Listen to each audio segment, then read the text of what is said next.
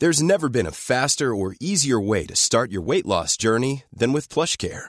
PlushCare accepts most insurance plans and gives you online access to board-certified physicians who can prescribe FDA-approved weight loss medications like Wegovy and Zepbound for those who qualify. Take charge of your health and speak with a board-certified physician about a weight loss plan that's right for you.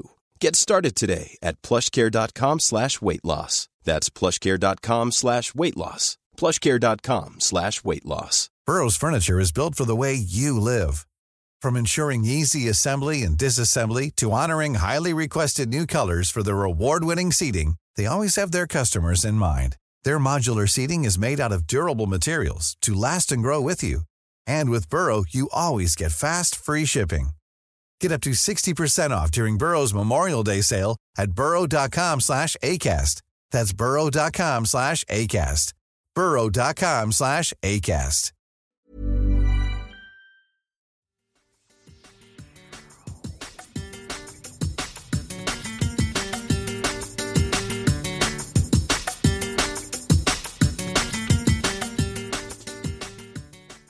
Con todo viene Carvajal, Carvajal en banda derecha para Brahim, Brahim en el piquito, levanta la cabeza buscando la cabeza de Bellingham, remata Bellingham, segundo palo, gol,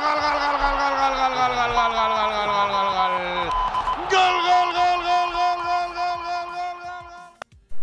Welcome along to the La Liga Lowdown podcast. My name is Ruri Barlow. I'm joined by Paco Polit. We're off the back of a thrilling weekend of La Liga action once again. I mean, it's been a, a really fantastic season. It's been uh, an entertaining season. It's been an intense season. Uh, but this was probably up there with the best weekends, certainly in terms of goals. Just on the Sunday uh, alone, we had what 10, 16, 22 goals. Uh, Paco, Paco Polit, how are you doing? Uh, very well. Uh, pretty excited to speak about the uh, weekend, which is about to finish when we record this.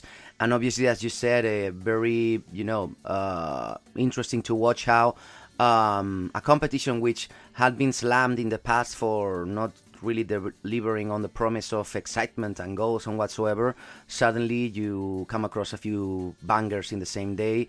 Uh, Osasuna Getafe was an, an excellent game overall. Also, we have all the spiciness and controversy surrounding that Real Madrid Almeria game. Betis Barça more, uh, you know, um level than uh, expected at the beginning. Um, because Barca were, you know, very, very um, threatening in the first half, but suddenly Betis had a comeback and Barca really had to struggle and, and you know uh, go down and dirty with their grittiness to, to win the game. And finally, you know, Girona capping off the, the Sunday with a masterful uh, masterclass against Sevilla, which were absolutely thrashed by uh, Dovbyk and, and his teammates. Yeah, absolutely. We'll kind of address those top three first and foremost. I'll just kind of run through the results quickly. Girona were last up on Sunday night against Sevilla 5 1. Dovbyk with a six minute hat trick, which puts them level on goals with Jude Bellingham on 14 in the Pichichi race. Uh, that was after Sevilla taking the lead through Adria Pedrosa, and then Stuani and Tsygankov added goals. Barcelona beat Betis 4 2 away from home. They were in control. Ferran Torres with a brace. Isco hit back with a 92nd brace in the second half. But Barcelona's Joao Felix appearing on time with the last minute to take them 3 2 ahead, and Ferran Torres completing his hat trick just before the end. Almeria looked as if they were on for a huge upset with Largie Ramazani uh, scored in the opening minute, followed by a brilliant strike from Edgar Gonzalez. Uh, second half comeback, we've seen this happen before. 99th minute, Dani Carvajal gets the winner after Vinicius Jr. and Jude Bellingham had levelled things up. Plenty of controversy in that one, as we will come on to though as well. Osasuna got a big win against Getafe, uh, 3 2, and a brilliant, brilliant Jesus Areso goal to, Yes. to kind of get the winner in this one. Really something we'll have to have to discuss. Uh, on Saturday night, Real Sociedad went away to Vigo and won 1 0 with a Brais Mendez goal. Valencia beat Athletic Club at Mestalla on Saturday evening as well. Villarreal drew 1 0 with Real Mallorca, with Mallorca getting Javi Llabrés, I think it was, an added time, an academy player from Mallorca, grabbing the equaliser after Gonzalo Guedes had made his debut. Las Palmas beat Rayo Vallecano 2 0 on the Saturday afternoon game, and then Alaves Friday night beat Cadiz with big consequences, which we will come on to in the second part of the show. But I think probably the place to start here, as much as I would like to start it with Girona, has to be at the Santiago Bernabeu. 3 2, a thrilling game. Real Madrid get back into it, get the win eventually, but this was mired in much controversy. There was three VAR decisions that were kind of overturned the referee's original decision. That was the first time in La Liga history. They all went in favour of Real Madrid as Almeria had a goal disallowed. Uh, Real Madrid then had one given for a handball that it was given as a handball, and then they had the goal given from Vinicius Junior, um, and then a penalty as well. It, it was highly, highly controversial. Um, and fair to say, Almeria weren't happy after the match. They tweeted, uh, "Don't expect us to uh, publish a match kind of report." You all saw what happened. Gaizka Garitano was was furious. Marc Pubill uh, came out after the game and said that uh, somebody wanted Real Madrid to win, and that's that's kind of what happened. Paco, take us through this because you had your strong views too. You said it damages La Liga, Mhm. and you said it makes it seem like a scam to people who are coming from outside. But Yeah, it, it, it basically m- makes everyone who is uh, on looking uh, from the outside or from you know abroad believe that this is a fixed competition because at this point, you know the game was uh, the the refereeing in this game was atrocious in many many levels and uh, there were a large number of other plays which were just omitted by the refereeing. For example, there was a, a blatant uh, hit uh, by Vinicius Junior to a defender on the face, which was uh, blatantly also overlooked. Uh, as you said, all of the rundown of, of, of the controversial calls by the VAR always went in favor of Real Madrid, which was uh, mind blowing because, for example, um, I think Bellingham's first goal. Uh, there was an also blatant foul by Rudiger, uh, you know, getting on top of a defender when trying to head the ball, which was pretty obvious for whoever was watching the game. But but the referee, both him and the VAR room, decided to just uh, you know omit that that part of the play. Later, uh, Vinicius' goal, you know, it was a handball. It was a clear handball. Every single replay of the of the play was a handball and they allowed that goal. And ultimately, you know, that um, goal being disallowed uh, for for Almeria in the second half was also, and also the 11 minutes plus, um, you know, extra time for for the second half.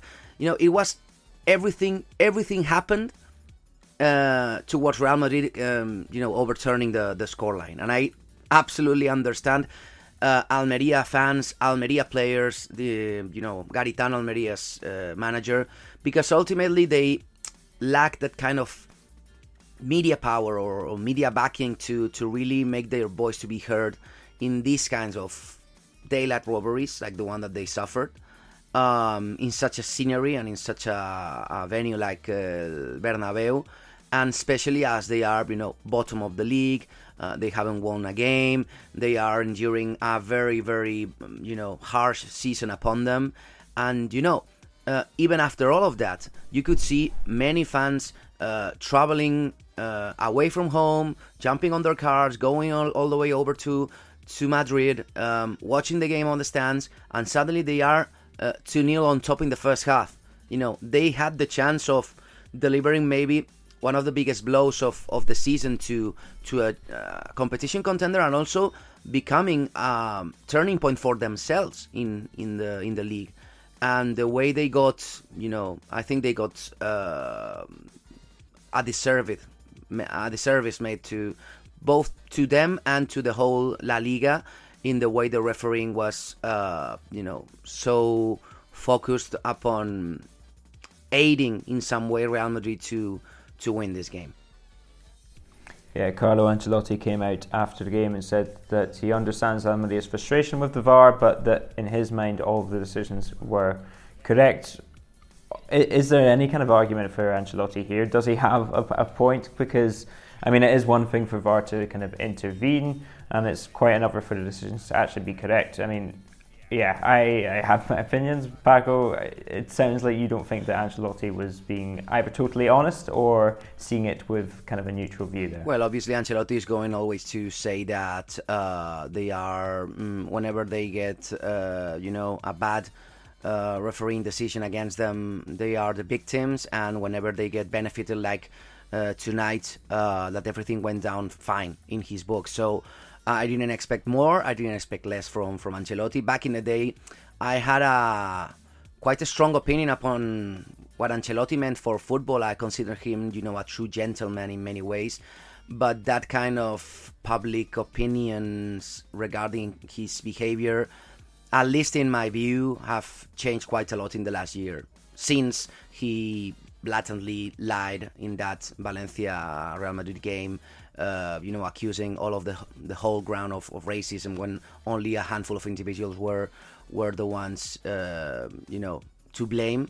And then I realized, and after Ancelotti has done also a couple of things which were a bit wobbly, uh, morally wise, that it comes down to you know every single manager protecting his own team and mm, you know, saying everything which is going to appeal and, and make happy his, his own fan base. I understand that, I respect that, but you know, the the opinion that I used to have um, back in the day regarding Ancelotti has drastically changed, and tonight is you know just another page in that in that new book being written. Yeah, I think the reason this feels so injurious is because yeah, this is like you mentioned, it's an Almeria side that are the ultimate underdogs. Yeah they have they're doomed. They're doomed all season. They have, n- yeah, you know, their chances are, are so they... slim to none at this point that um, maybe winning. It, you know, uh, sometimes it, it, has happened in the past.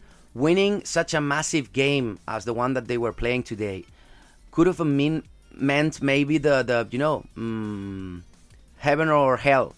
Uh, such a massive difference towards the the morale and towards the you know all of their hopes regarding the, the you know the potential shot of of saving themselves from from relegation. But you know it just seems that Almeria can't catch a break. And you have to add the fact that Garitano was sent off by the referee in the extra time in the second half.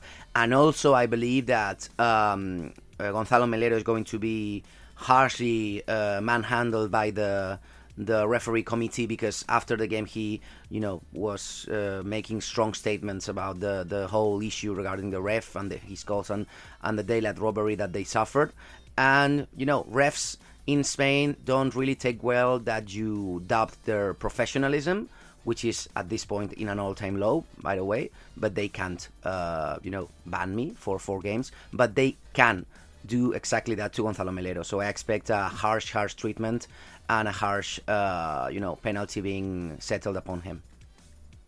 Now that that's kind of out the way, um, in terms of kind of this game, I mean, it, it was quite a big three points because if uh, yeah, if Real Madrid had lost that game, then it would have been the gap down to um, just four points from Barcelona. Um, it would have been five if they'd drawn, obviously.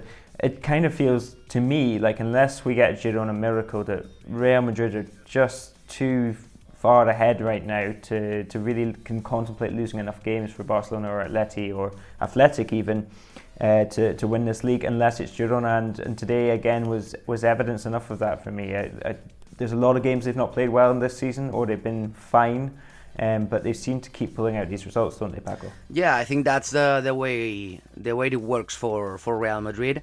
Actually, there was um, a quite interesting moment uh, during the halftime uh, when Almeria were 2 0 up, and Ancelotti didn't go into the locker room. He stood outside uh, on top of the pitch, and he was already, you know, delivering his his instructions and and his uh, you know orders to the three players, uh, Brahim, Joselu, and so on, that were going to uh, come on the second half. So it really means that first up, the whole Real Madrid squad knew that they had bottled the first half and they had done a you know awful job throughout the first 45 minutes, and also the confidence by Ancelotti that they are big boys at this point and they don't really need their manager to tell them that they had done awfully in the first half. So that's why Ancelotti uh, kept himself outside of the locker room. I believe that uh, a couple of the big players like Carvajal and so on uh, might have, you know, delivered a couple of yells uh, inside the the locker room, telling their teammates that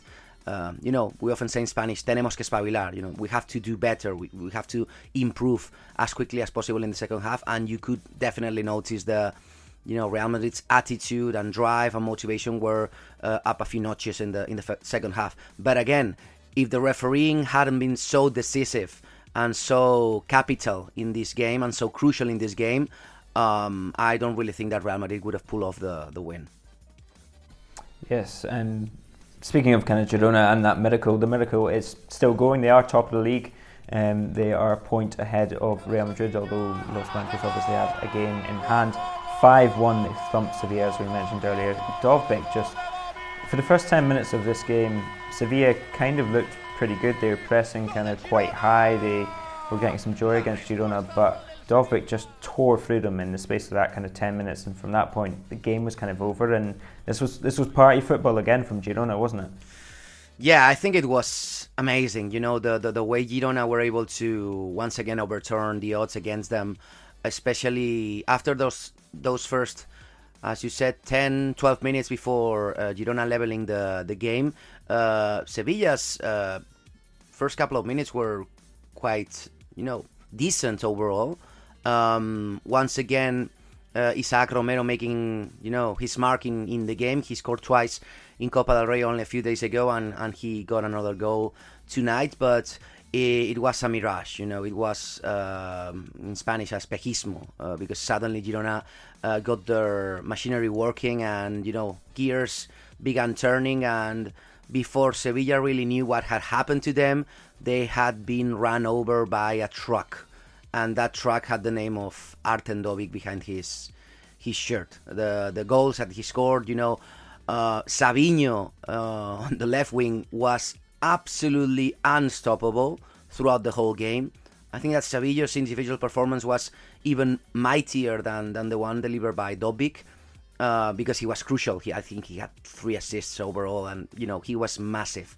And yeah, uh, his runs on, on the wing were were perfect for Dovbyk heading home the, the first one. He later finished the second one uh, with an assist by Portu.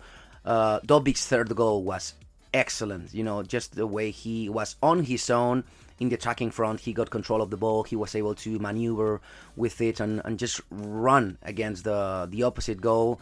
Um, and you know, from outside the box on the on the limit of the box, just a mighty strike to score the third and suddenly after uh, going on top in the 10th minute 10 minutes later sevilla were trailing 3-1 and that was just uh, impossible to, to overcome. And during the second half girona were just playing the waiting game uh, waiting for the uh, perfect moment to, to strike like a you know a cobra snake. And they actually did. The, the number of shots on target was eight for them. They got five goals. So that speaks volumes of their uh, efficiency, their accuracy, just their you know the, the, the way they clinically finished.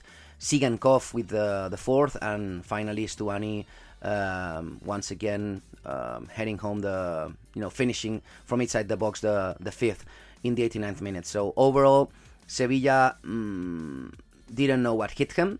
I think that they were just unable to to uh, hit back once Girona started playing at, the, at, the, at their finest, at their best and yeah, another team which uh, visits Montilivi and and sadly for them has to leave with a, a massive sack of, of goals being allowed on the on the back of their trunk.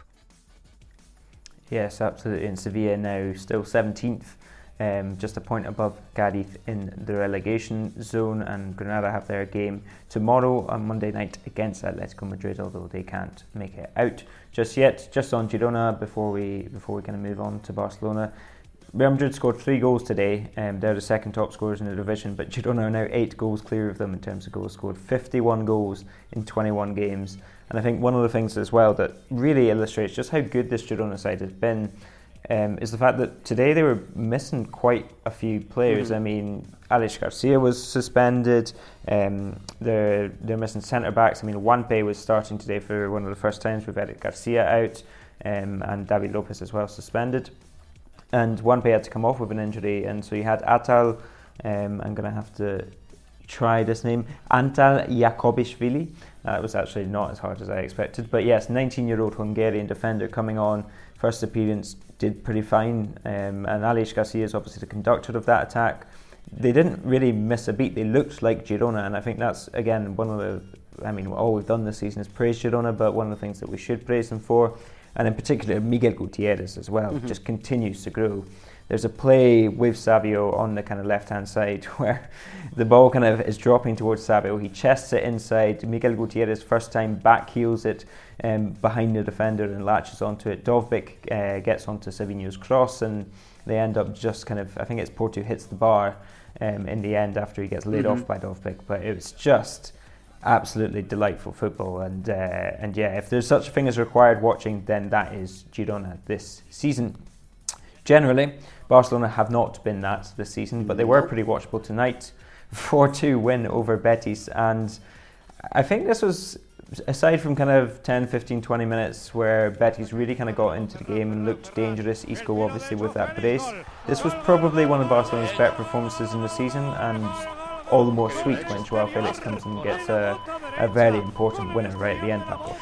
Yes, and actually, I think that they were, you know, 100% uh, on target uh, four shots on target, four goals. So excellent accuracy for for Barca in that sense. Even though they uh, amassed a couple of uh, chances being uh, disallowed by the VAR, I, I, believe a couple of of disallowed goals uh, by Ferran, also by Lewandowski in the first half. But yeah, as you said, I think that the first half hour by Barca was was pretty remarkable. Um, with Ferran, you know. Um, being the one with that kind of magnet inside the box, being able to finish every single ball which was, uh, you know, moving, uh, surrounding his uh, influence area. But once again, uh, they were very close to their own demise, uh, and it had to be Joao Felix, you know, coming from uh, obscurity because he, he wasn't really, you know, nothing really great to, to say about Joao Felix before the goal. Um, to, to solve and save the day. Uh, regarding Betis, I think that they weren't that impressive throughout the game. They only had, as you said, maybe 15 20 minutes in the second half when they were able to level the game with that uh, Isco brace and overall him commanding the, the operations from the from the midfield. But yeah, Barca improved a little bit, um, you know, both in their self uh, awareness, uh, um, you know, performance overall uh, football play style and especially you know accuracy and and ability to score uh, improved a bit over what they showed against um, against the opposition in the in the Spanish Super Cup. But again, I think that even though Xavi insists in press conferences um, speaking about La Liga and their chances of, of becoming the champions again and so on, I think that their level of consistency is a couple of steps below what Real Madrid offer and and obviously what Girona are offering. So maybe at this point, uh, I'm not saying that Barca should settle for third, for third, uh, especially as you know you have Athletic Club over there, Atletico Madrid after uh, you know winning that uh, Madrid derby the other day and moving on to the later rounds in Copa del Rey. I think that uh, the kind of motivation for Atleticos has has become increased, and uh, you know, and they are going to to be a tough nut to crack. But yeah, Barca at this point they only can hope of securing the third spot, and just keep winning and hoping that both Real Madrid and Girona stumble. Not hopeful or um, not uh, likely at this point uh, because of the, as I said, the level of consistency being showed by the the two teams at the top of the league, but unfortunately for Barca, they have had her, their fair share of missteps in the past. So and, and playing the, the waiting game is the only the only chance that they have. You mentioned Betis there, yeah. I mean, you look at kind of their team today, and you do kind of see signs of them kind of struggling. Abner Vinicius is not entirely convinced since he came in to replace Alex Moreno. Uh, Socrates Papastathopoulos, obviously, he was brought in as kind of an emergency signing and, and looked a bit emergency today. Bellerin has been up and down as well. Johnny Cardoso started his kind of uh, first game, I think it was for them in La Liga. The first start, at least. Assane Diao is obviously only 18. Luiz Henrique has been inconsistent, so it is quite a fresh team for Betis. It's, it's not the team that we've been kind of used to over recent years. But I guess as well for Barcelona, the one thing that's kind of been frustrating fans more than anything is the fact that it's been a lack of progress under Xavi in recent months. It doesn't seem to be going in the direction Today they started with Pau Cubarsí. He made his uh, starting debut in La Liga, 16 years of age. Lamine Yamal, for me, I mean, Torres got the goals and, and was obviously mm-hmm. probably man of the match, even though Isco was given it somehow again.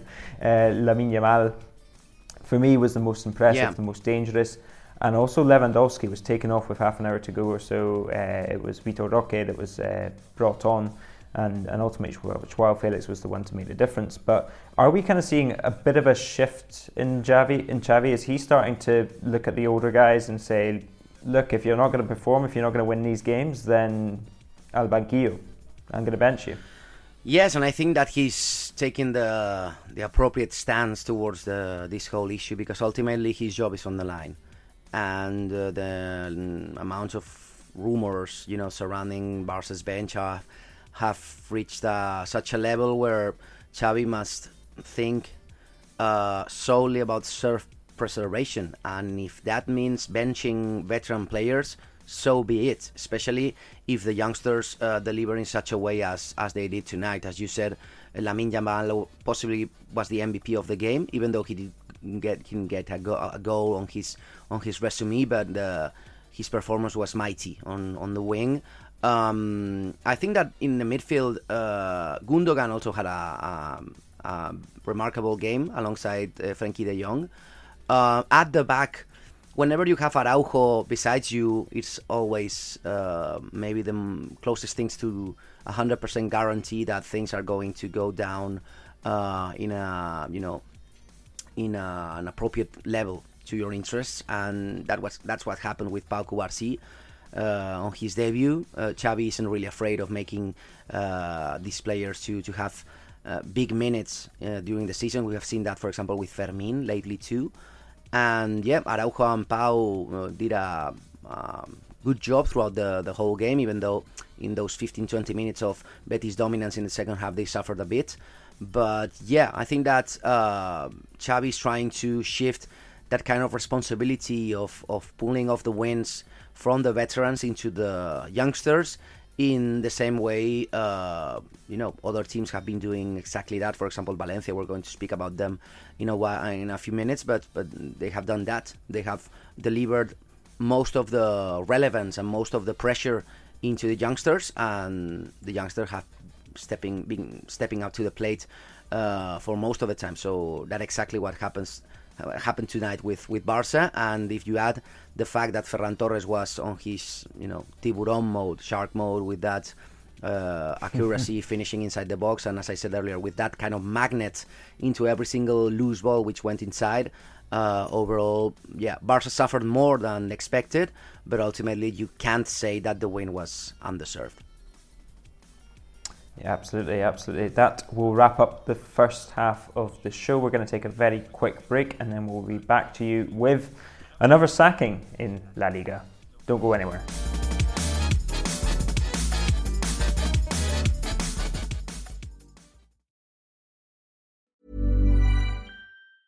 Hey, it's Danny Pellegrino from Everything Iconic. Ready to upgrade your style game without blowing your budget? Check out Quince. They've got all the good stuff shirts and polos, activewear, and fine leather goods, all at 50 to 80% less than other high end brands. And the best part? They're all about safe, ethical, and responsible manufacturing. Get that luxury vibe without the luxury price tag. Hit up quince.com slash upgrade for free shipping and 365 day returns on your next order. That's quince.com slash upgrade.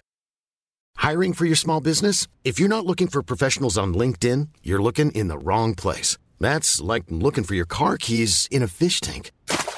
LinkedIn helps you hire professionals you can't find anywhere else, even those who aren't actively searching for a new job but might be open to the perfect role. In a given month, over 70% of LinkedIn users don't even visit other leading job sites. So start looking in the right place. With LinkedIn, you can hire professionals like a professional. Post your free job on linkedin.com slash people today.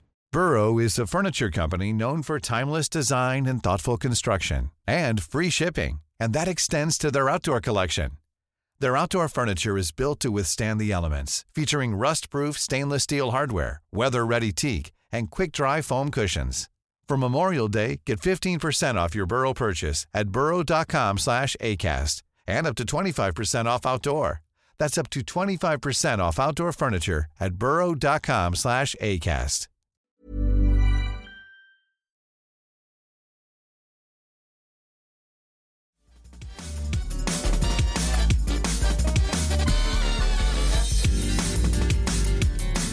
Welcome back to the second half of the show. It's Paco Polit joining myself, Ruri Barlow. I promised you sacking discussion, and Alaves have sacked manager Sergio Gonzalez after I think it's his 17th game without a win at Cadiz. It goes right back to September. I mean, they've been pretty poor. They're in the relegation zone. A Luis Rioja penalty, a stupid penalty as well, committed by Cadiz. Uh, condemned them in this game to a, a, defeat, which moves Alaves up to 12th, and, and big ups to them and Luis Garcia Plaza. But yeah, the writing was kind of on the wall for Sergio for quite some time, wasn't it, Paco? Yes, I think that uh, his latest run of, of results, especially as you said, uh, losing on the road against Alaves, which is ultimately a direct, uh, you know, enemy in that in that uh, race to to avoid the relegation. Also, the way they lost at Nuevo, nuevo Mirandilla last week against Valencia, uh, allowing four goals on their own home. Um, you know, losing on the road against Granada. Uh, I think that they picked points against Real Sociedad and uh, Las Palmas too, and also against Osasuna. But you know, getting knocked out by Arandina and Copa del Rey didn't help um, earlier. And their run of draws was five draw five draws in La Liga, five consecutive draws in La Liga, uh, since losing against Real Madrid back in uh, back in November. Cadiz's last win was against uh, Villarreal on September 1st. so, yeah, obviously, uh, reasons were stacked against uh, uh, Sergio Gonzalez. The, the cards were uh, stacked against him and the odds too. And uh, yeah, ultimately, Cadiz wanted to, to have mm, a couple of you know chances of, of uh, pulling a miracle and try to overturn things. And uh, you know, the board, even though Sergio managed to just scrape past uh, the relegation spots in the last two, three seasons. Uh, I think that the board seemed uh, thought that the you know his run was over and he had nothing more to add uh, into the squad. So yeah, now the process begins of choosing and picking um, a replacement, and it's going to be very very hard because ultimately Cadiz is one of the smaller smallest budgets in, in La Liga. Uh, their squad isn't really remarkable in any sense. Um, and uh, they don't. You re- mentioned that in terms of the squad, and yeah, I, I kind of look at this. So we've remarked on many times that Cadiz have one of the kind of bottom three budgets. They have done. For we have spoken years. about this quite a lot in, in this show. Yeah, yeah, and Las Palmas. I mean, Las Palmas have kind of re- reevaluated or revalued their squad because they're doing so well. But I look at the table, and Las Palmas, Alaves um, maybe Granada, but I'd still kind of give Granada an edge over Cadiz. Mm. In terms of quality, those are the only kind of couple of teams that I would mark out that Cadiz are anything like, but they're probably amongst the bottom three sides in terms yeah. of individual quality, in my view. Is there any hope for the manager that comes in to try and get more out of them? Do they have enough? I mean, you look at goals, which is their big issue. They've scored just uh, 15 goals all season in 21 games.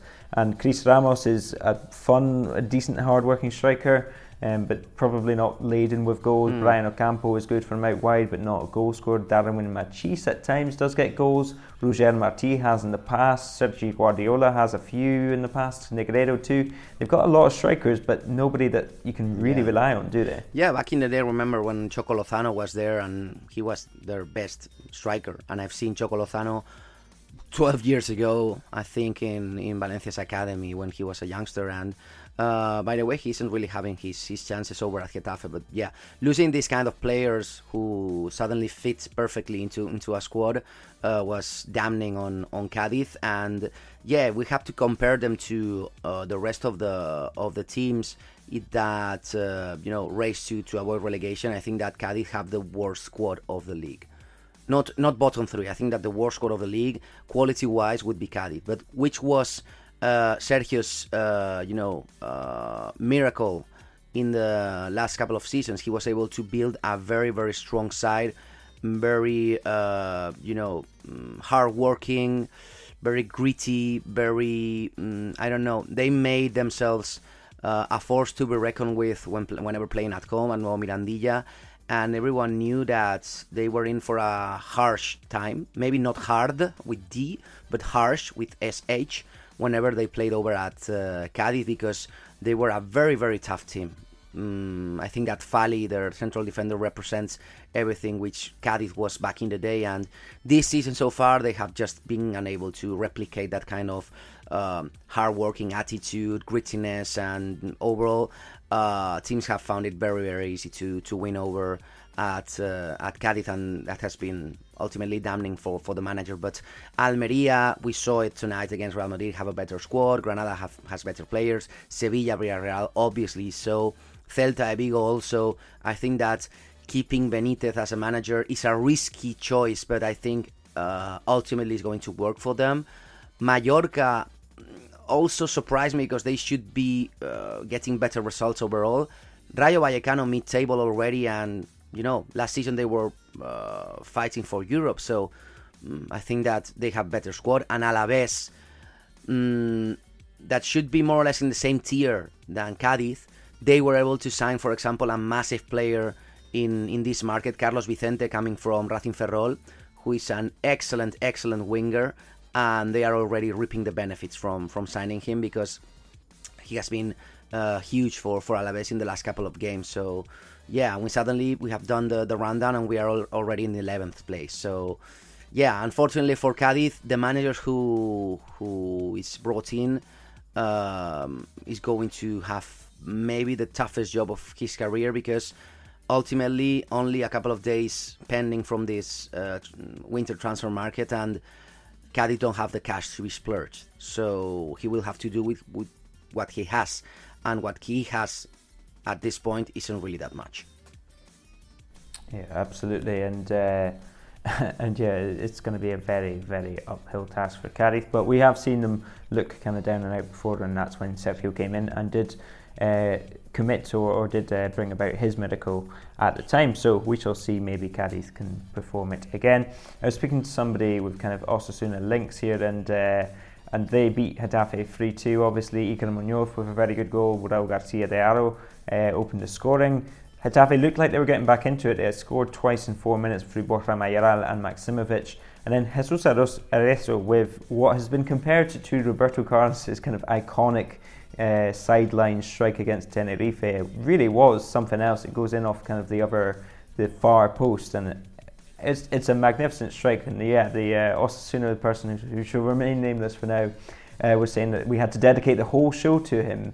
So, uh, so yeah, it's not the whole show, but uh, wax lyrical on this goal and uh, a decent, a big win for Osasuna over a decent Getafe side.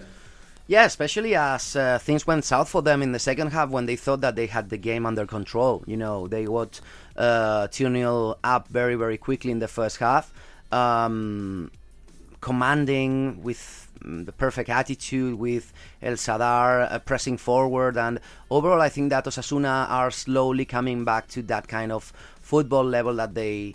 Uh, showed last season, which uh, ultimately allowed them to, to fight for European spots um, in this previous round last summer. And uh, they, they had the chance of killing the game very early. Um, by the way, Iker Munoz goal was also quite great. Um, but yeah, Getafe are just the. Getafe can be easily compared to uh, Jason Voorhees of the Friday 13th uh, series. You know, whenever you think that he's done, he comes back uh, to life once again and he shows that he can harm you and mess you up quite badly and that's what Getafe did in the second half. Uh, uh, Enes Unal had been quite awful in my view in the first half, but he suddenly uh, resurrected in the second, and Borja Mayoral scored the 2-1. Later, Maksimovic, only three minutes later, scored the, the leveler, and we had a game with 20 minutes to go. And I think that uh, Areso's goal was obviously a strike of massive luck. But again, these kinds of goals happen sometimes. Uh, Spanish listeners or Spanish born and English speaking listeners, and maybe listeners from abroad too, might remember that we have a perfect example uh, of this kind of goal both in La Liga and in international competitions, because Roberto Carlos scored a very similar one back in the day, obviously in the opposite side of the pitch in Tenerife. And Andoni Goicoechea, who was a player for um, Spain's national team in 1994, he scored a screamer, very, very similar to this one, against Germany in the 1994 World Cup, which was, you know, the first thing, the first uh, picture which came to mind after watching Areso's goal live was Goicoechea's uh, massive strike in the in the World Cup um, 30 years ago already. Uh, time flies. So yeah, massive goal, massive win for for Osasuna, and they are already you know mid-table after suffering highs and lows in the last uh, few months. Uh, but again, I expect uh, greatness from from this team, from Jagoba Arrasate, uh, from Braulio Vázquez, their sports director, and overall from an organization which is uh, great overall and uh, example to follow by any mid-tier or even low-tier squads in La Liga if they want to thrive and succeed. Very heady company that Jesus Areso is in there, but congratulations to him and to Osasuna for, for yeah. If you haven't seen it, go and check it out because it is really a phenomenal goal and one that doesn't quite make sense. You have to watch it a few times to work out kind of what exactly has happened and why it's ended up in the net. But uh, but yeah, fantastic strike. Uh, moving on to kind of the European race again, we'll just kind of way, make our way back up the table. Athletic Club, you mentioned earlier, kind of just behind Barcelona, but they did drop three points against Valencia. This was quite a shock for me. I, I really expected Athletic to get a result. I mean, it's it's kind of came out of nowhere, but Valencia, I mean, I've said it before, they're a tough team to kind of chew on for those bigger sides sometimes, especially at Mestalla. Hugo Duro got the, the, the big winner, but they did pretty well to stymie an athletic side which has just been kind of running through sides. How did they do it, Paco? Well, I think that overall the game was, uh, you know, the game deserved a, a, draw for, for both sides. I think it was very, very, very leveled overall and very balanced throughout the whole game. Um, Athletic had their moments of dominance. Valencia had their own moments to to score, and ultimately it was, a, uh, you know, uh, spark of brilliance coming from from Gaya in the left wing with an incredible cross. Uh, you know, a first touch, incredible cross on the wing, and Hugo Duro being able to, you know, take advantage of the mistake by the central defender and head home. And later, Valencia were able to really uh, show how uh, slowly but steadily their squad, their very, very young squad with players who are 19, 20, 21, 22 years old, uh, they have slowly been amassing that kind of experience to uh, send games to sleep in the last few minutes. Uh, back in the day, especially back in the day under Baraja, when he came first to, to Valencia at the beginning of February last last year, uh, Valencia lost a large number of games in the extra time. And so far, in the last couple of months, they have been able to really nail down that kind of um, you know maturity to to don't uh, leave the game on the on the scoreline to to let go of their grasp. So yeah, fourth uh, win in a row for Valencia. They have the best streak in the competition at this point, alongside Real Madrid and Girona, obviously. And uh, you know, suddenly all of the gossip and uh, you know uh, chat, chit chat surrounding Valencia in the city have shifted from you know the race towards salvation and achieving 42 points as soon as possible Suddenly, fans are already dreaming about uh, fighting for Europe and so on.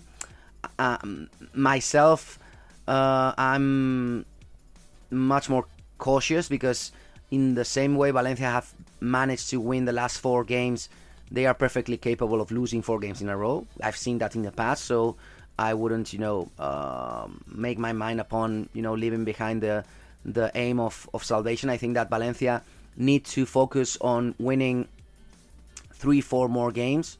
I think that two, three games should be should make the trick.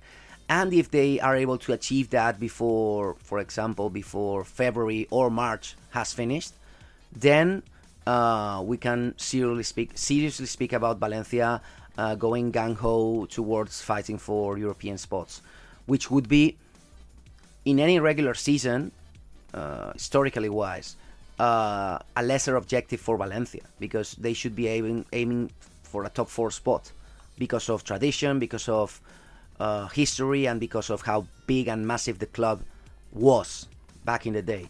But unfortunately, due to Peter Lim's mismanagement, mismanagement of the club, um, Meriton were the ones to settle at the beginning of the season publicly. Layhoon Chan, the president, were, was the one to say it that you know remaining in La Liga was the goal this season. And fortunately for everyone, Baraja is doing an excellent job, a perfect job, I would say, with all of the youngsters, and they have been overachieving so far. We have three teams at this point overachieving, all of them in their own way.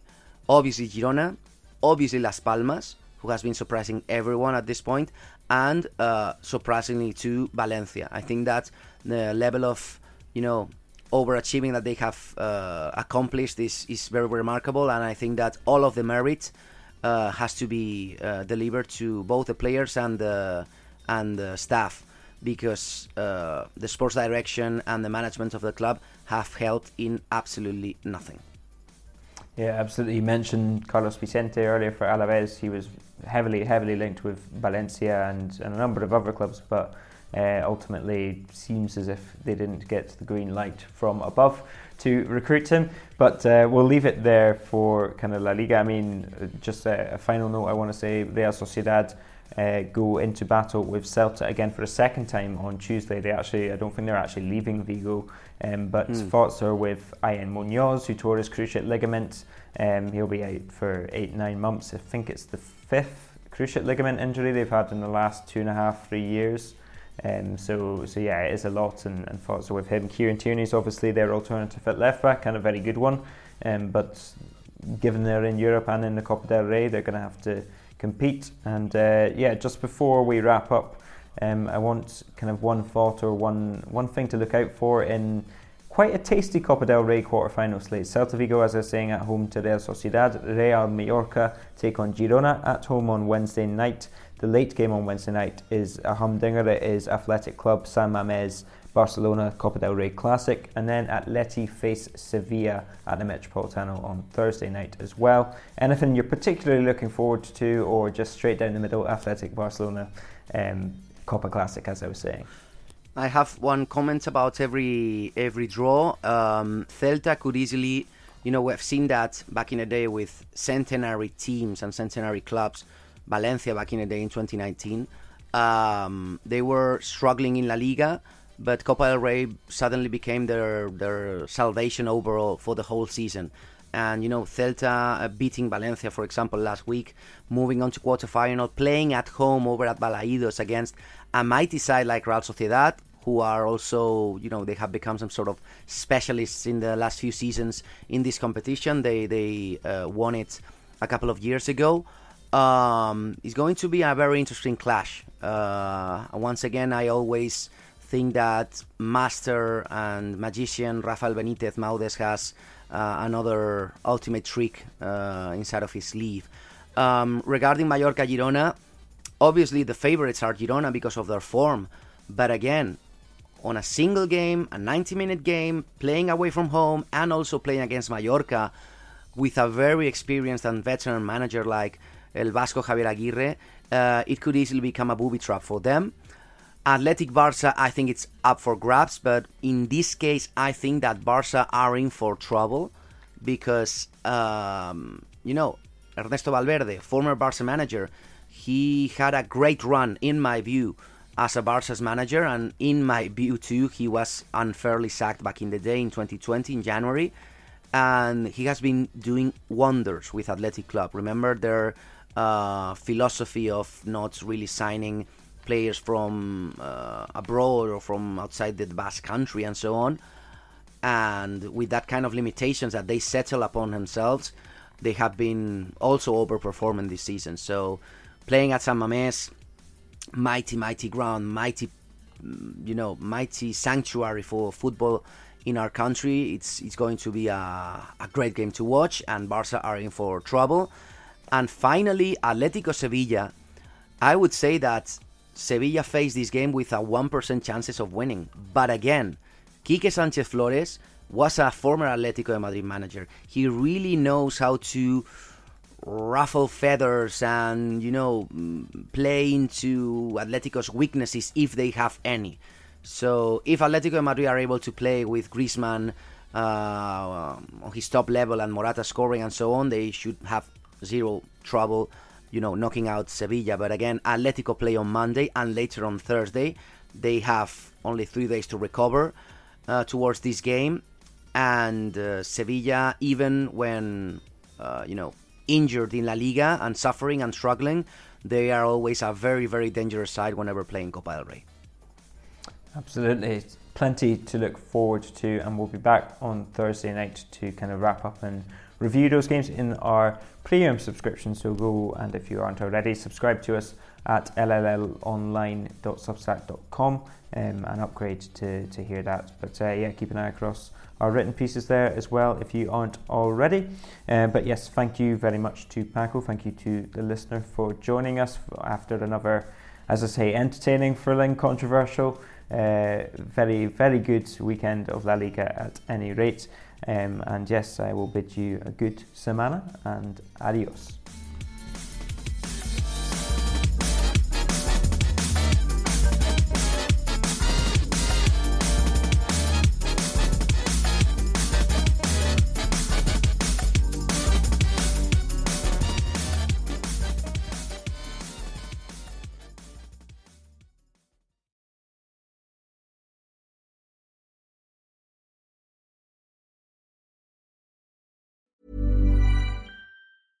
Mom deserves the best, and there's no better place to shop for Mother's Day than Whole Foods Market. They're your destination for unbeatable savings, from premium gifts to show-stopping flowers and irresistible desserts. Start by saving 33% with Prime on all body care and candles. Then get a 15-stem bunch of tulips for just $9.99 each with Prime. Round out Mom's menu with festive rosé, irresistible berry chantilly cake, and more special treats. Come celebrate Mother's Day at Whole Foods Market.